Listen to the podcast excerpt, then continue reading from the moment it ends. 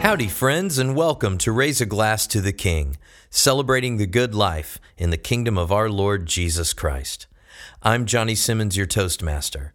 Tonight we will lift a glass in honor of King Jesus for his faithful servant, St. Paul. Some of today's lectionary readings were from the book of Acts, in which Paul comes to Jerusalem and, under the direction of the church, fulfills the Nazarite vow for several men and purifies himself according to the custom. But even so, some of the Jews from Asia accuse him of teaching against the law and attack him at the temple, and he gives a magnificent defense of himself. And it got me to thinking how, in a lot of evangelical circles, St. Paul, or specifically some of the things that St. Paul has written, has become a problem, which of course is patently absurd for anyone who is a Christian to think about an apostle or his writings. But as we know, the conversion and calling of St. Paul was yet another act of our Lord Jesus Christ's great kindness to us and to the world. For by his Holy Spirit, he gave his own words to St. Paul to hand down to us. And we know that when we read the words of St. Paul about anything, they carry the authority of King Jesus Christ.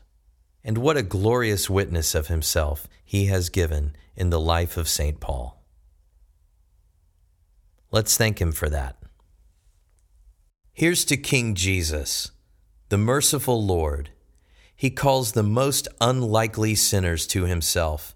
He even made Paul the murderer into St. Paul, who has written down for us our Lord's very words. May we all become like St. Paul and obey them. To the King.